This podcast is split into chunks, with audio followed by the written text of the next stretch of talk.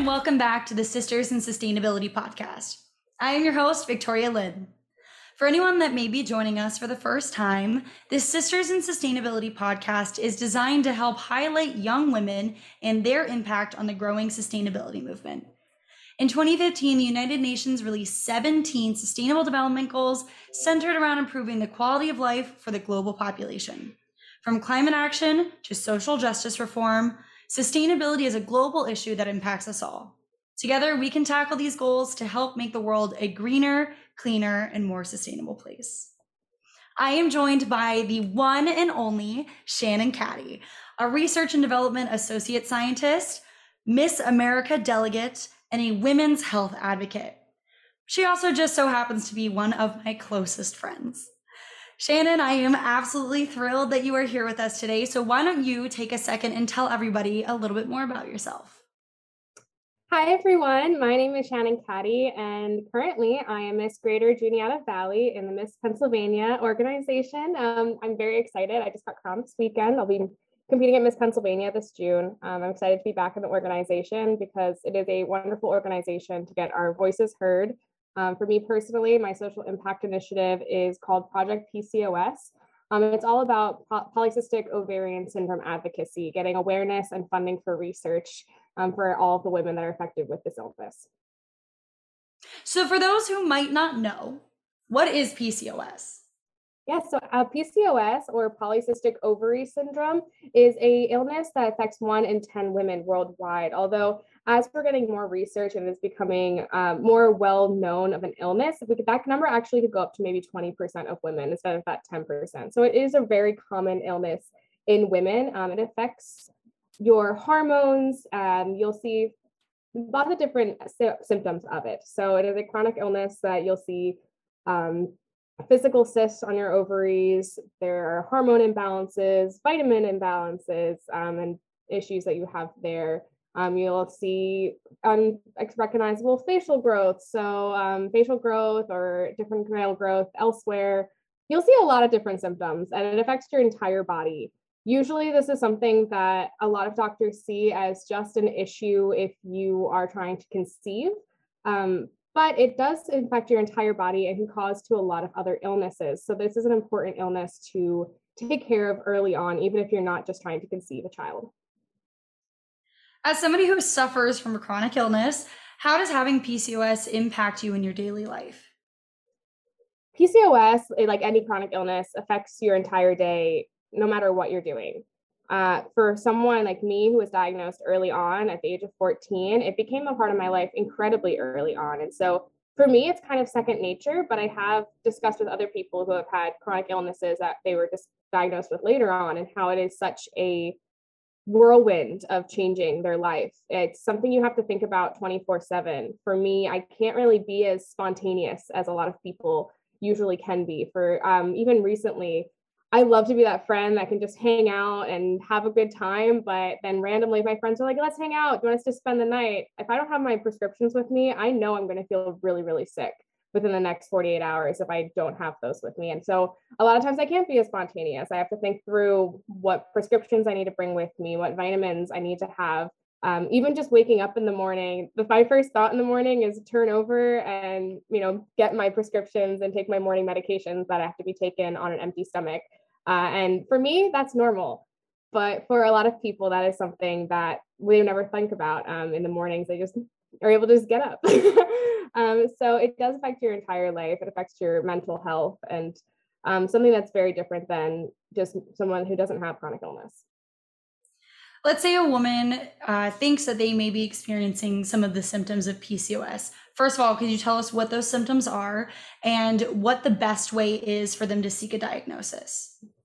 For me personally, I began at the age of 14 having really bad migraines um, that was something that led us to a lot of different blood work and that showed us lots of vitamin discrepancies um, and deficiencies that I had. Those deficiencies led me to a wonderful endocrinologist.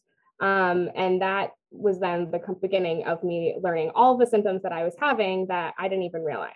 Uh, so a lot of things like weight gain, um, you'll grow facial hair, um, hair on your stomach, the weight gain is also a very specific weight gain. So you'll see it really at the lower abdomen and behind um, your arms, kind of like in the tricep area, a lot more than an average weight gain. That was kind of the overall weight gain. Um, so that was like the main things. You'll be incredibly fatigued, um, kind of like a lot of like PMS type of symptoms as well. So fatigue, nausea, exhaustion, things like that. Uh, so there's lots of different symptoms and it will range from person to person.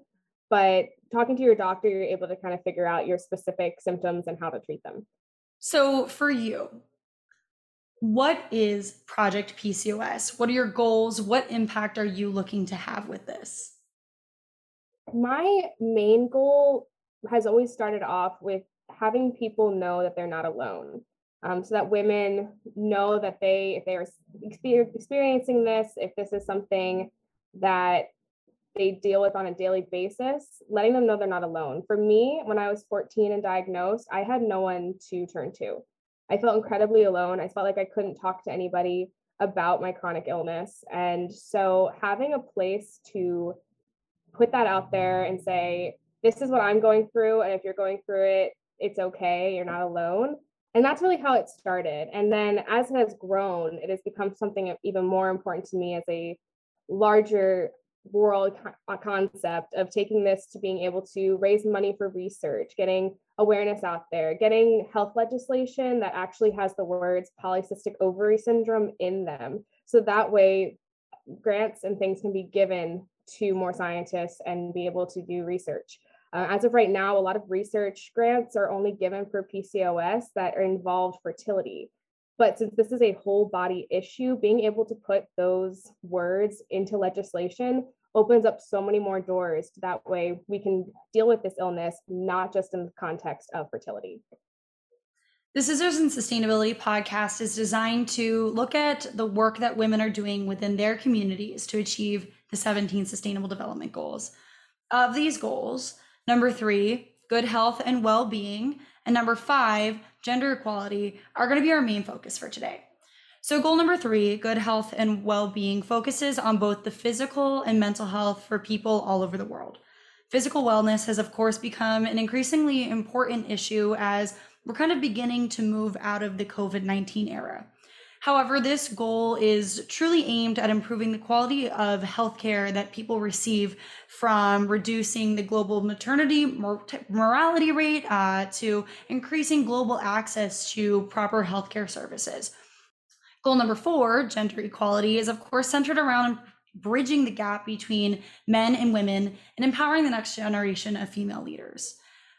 Shannon, do you think that men have an easier or a harder time seeking medical help in the United States? They absolutely have an easier time seeking help. If you just go into any doctor's office, most of the people you're going to see a lot of the times are men. Uh, in general, the STEM field is dominated by men. And so that has trickled down to how women are treated within the medical field. When I was being diagnosed, I felt like I had to scream at the top of my lungs in order to be heard. And it was a mixture of you're 14, you can't be sick, and a mixture of you're a female, you'll be fine, you're just having lady problems, get over it. And that is something that um, has really stuck with me in that I was very fortunate to find some doctors that understood me, were willing to listen, and just so happened to be that those doctors were female doctors. And there may have been a correlation there as to understanding that it's time to listen and work very hard. And I've had conversations with other friends, my, my male friends um, in college that also had chronic illnesses, different chronic illnesses, of course, but um, their diagnosis process seemed so much easier. And it was, I said this and someone believed me. And that is something that I wish we could change. And that's something I'm trying to change and understanding that health is health. It doesn't have to be put towards a gender. We need to be able to be able to say this is a health problem. And that makes it important for everybody to deal with. Um, so I would love to see that change, and hopefully, we'll see that change in my lifetime because I'm trying to do that work. According to the United Nations, only 50% of women globally are making independent and informed decisions regarding their sexual and reproductive health, What do you think that we can do to kind of help bridge that gap? Education is so important, and even from an early age, I would love to see sex education be kind of revitalized in a very, very modern way. We so often just see the concept of just don't have sex, and that is our sex education. That is not safe. That is something that we desperately need to change. And while sex education can be based towards our sex education and STDs and all the other health that goes around that, there is also an entire other side of sex education about health, about our reproductive rights and reproductive health in general. So, had I known what was happening to me on a daily basis was not normal, I could have found help so much earlier. And I've had countless conversations with women saying, oh, my period doesn't come that often. That's just normal. And I look them in the eye and say, no, that's not normal. You may have PCOS or you may have endometriosis because you're having this pain. And they so often were told, you know, this is taboo to talk about. So they never thought to go to a doctor and find that they have a chronic illness that they could have been treating so much earlier and had such a better quality of life. When words like hysterical or dramatic, or in your own words, lady problems are so often to use to describe women in pain. How can women serve as an advocate for themselves when it comes to seeing a doctor? You just really have to stand up for yourself, and it's really difficult, but kind of just sinking your feet in and saying, No, I need to be treated because these are real problems it's so sad to see, and it's throughout our entire history. Um, I'm a big science dork, and I love actually the history of science and the history of health. And what you see time and time again is women being put through horrible, horrible medical procedures because they are quote unquote hysteric because of this, that, and the other thing. And um, it's interesting to see how women's rights have also equated to when we started being able to have control of birth control on our own and getting the rights to say you are overdosing us on birth control and this is unacceptable or even just being able to get that prescription without your husband signing off um, there is so much more to work on in that field but there has been so much progress already. So i'm hoping as more medical procedures are coming out as more we, that we learn about women's health that also then turns into women being able to advocate even more and getting that stronger voice that they've been getting over the last i would say 75 years but there's so much more to go. What would you say to a doctor that doesn't believe in your diagnosis i've actually had to have this conversation so many times uh, and it's something that I've actually talked about with a lot of women with PCOS. We joke that you have to get re-diagnosed every few years. Um, if you go to a different doctor, you say, This is my diagnosis, and they'll instantly say, Oh, well, you don't look sick. So, like maybe you were misdiagnosed. Um, and that's something I wish was a misconception that, in general, for all chronic illnesses, we stop seeing you don't have to look sick to have a chronic illness. Um, with PCOS, um, a lot of the symptoms that are stereotypical um, in medical textbooks, which are outdated, by the way, I should add that outdated medical textbooks, say weight gain, facial hair, um, infertility. However, if you talk to just about any woman with PCOS, we do everything in our power to keep our weight at a healthy level. We do everything in our power to pluck all of those hairs that make us feel self conscious. So, of course, we don't quote unquote look ill. Um, so, I would love if we would stop using the phrase, you don't look sick. Um, and doctors, especially, should understand that. And it should be in our curriculum to say, just because someone doesn't look sick doesn't mean they're not. I think that's a really powerful thing to say. I I know that you mentioned earlier that you are a science nerd and I've had the privilege of being your friend for a while now and and you are. You are a big a big old science nerd but it is incredible to watch you because you are this truly intelligent embodied woman of of everything that it means to be a female leader but especially a female leader when it comes to science and, and medical uh, anything, um, but specifically when it comes to advocating for women's health. And so it really is a privilege to watch you be a, a force of nature when it comes to making change for women's health. I, I am a very lucky person. I have been relatively healthy my entire life. I think the worst illness I've ever had is a sinus infection that I couldn't kick. Um, so seeing women who struggle with with what you struggle with and just in spite of that, not despite of it, but in spite of it, going out and, and taking action to change the world is really inspiring. One thing I do want to ask you, and I've heard you say this a couple of times, and I know that you've talked about it, but I, I would think our listeners might be interested in hearing about this from your personal experience. What is a spoons day? What is a no spoons day? So, a no spoons day is when you are just completely out of energy, that your chronic illness has just hit you against the wall and you just cannot get up. Uh, so, I also like to equate them nowadays to kind of a more um, globally known phenomena of a no bones day from our good old friend Noodle.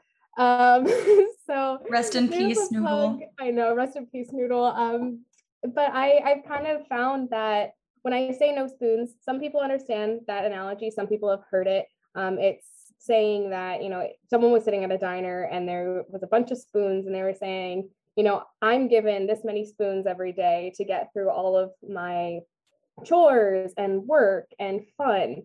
And with chronic illness, uh, sometimes something that would take one spoon one day was going to cost me four the next. Or I start with one spoon today and I have to really make sure I know exactly how I'm going to spend that energy because I'm not going to get any energy back.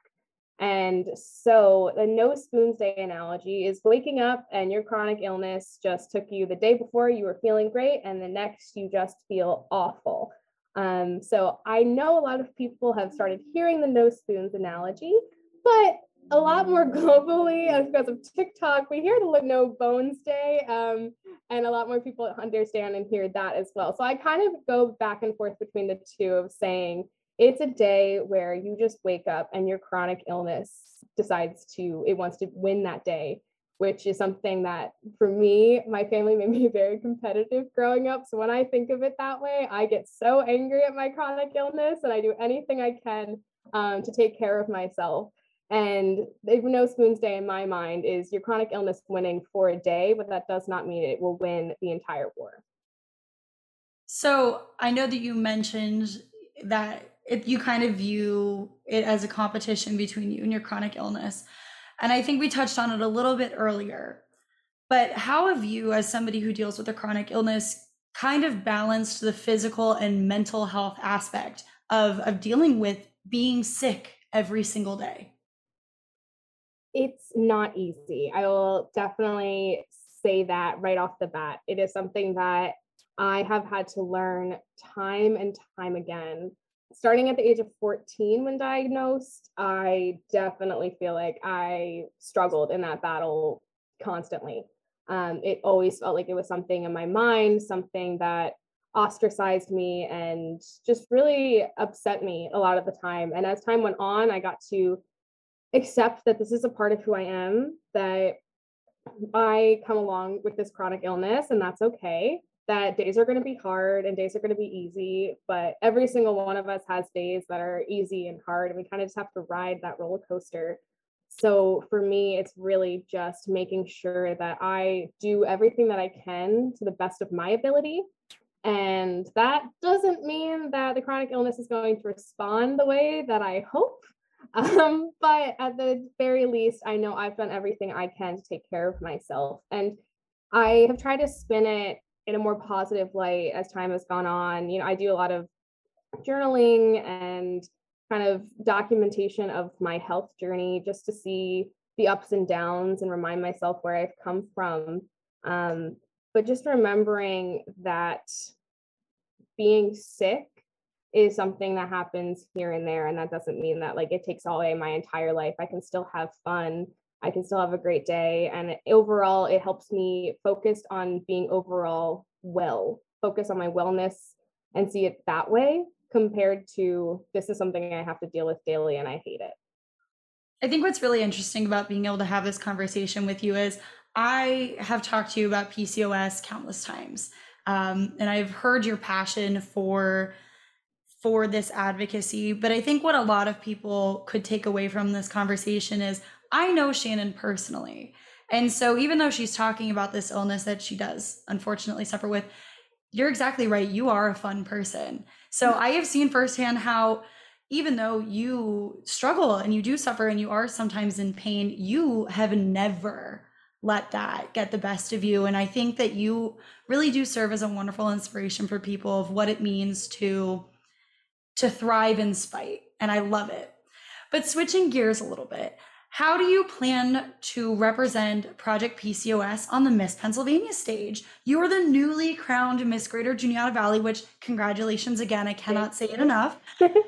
what is your what's your goal what's your next step with taking this social impact initiative or service initiative that you are so clearly and incredibly passionate about and engrossed in and presenting it on the miss pennsylvania stage absolutely well i have project pcos and it really began as a online platform. I was really just documenting a journey of as i was going to train for a marathon. Um, I told myself that I had chronic illness, and maybe I would never be able to achieve something that seemed so impossible. And one day I just ripped the band-aid off and said, I'm going to do this and documented it and met so many women along the way that said, I have PCOS and no one ever talks about it. And this is so great hearing about this. And so that was the conception of Project PCOS. Um, so it started as just getting awareness and getting my voice out there. And now it's turning into wanting to grow this into a business that's able to create funds for research, able to one day hopefully give grants to scientists like me who really just want to help the world and help the pharmaceutical industry thrive in a way that it doesn't sometimes able to do with the grants that they're given um, we see a lot of illnesses that kind of get swept to the side because they are quote unquote non-profitable. So um, I would love to see the ability of this to grow. I'm hoping to turn it into a full-fledged um, organization as time has gone on. And so that's how you'll see me on the stage at Miss Pennsylvania, representing Project PCOS, my very own organization that just means the world to me. So hopefully we'll get more people involved. Shannon, thank you so much for your passion. Now, I want to end our little conversation with a question I've been asking at the end of every single one of our interviews. What is one thing that you would tell a young person, one piece of advice that you would like to give to somebody who wants to help change the world? My piece of advice would be just to start um, every single large journey starts with a single step. And I was someone that didn't start for the longest time. I was convinced that everything had to be perfect. All of my ducks had to be all lined up before I could begin. But I promise you, as long as you start, those ducks will line up. Um, and the more you wait, the less of a change that you're going to be able to make because you're giving yourself less time to make a difference. Really just begin and you're already halfway there. Shannon, thank you so much for joining us today. This has been a wonderful, educational, and, and truly inspiring conversation. And I just adore you, and I'm so glad that I was able to have you join us today. Ladies and gentlemen, you can learn more about Shannon's mission to help advocate for PCOS awareness, funding, and research by following her on Instagram at Miss Greater Juniata Valley and at Project PCOS. I also want to say a huge thank you to all of our listeners. This show has been a massive undertaking, and it would not be possible without all of you and the amazing support that we've received throughout this process. So make sure that you never miss an episode and hit that subscribe button. Learn more about how you can help achieve the United Nations 17 Sustainable Development Goals by following us on Instagram at Sustainability Starts With You. Join the hashtag SISPodNation today, and remember that sustainability really does start with you. Thanks for listening.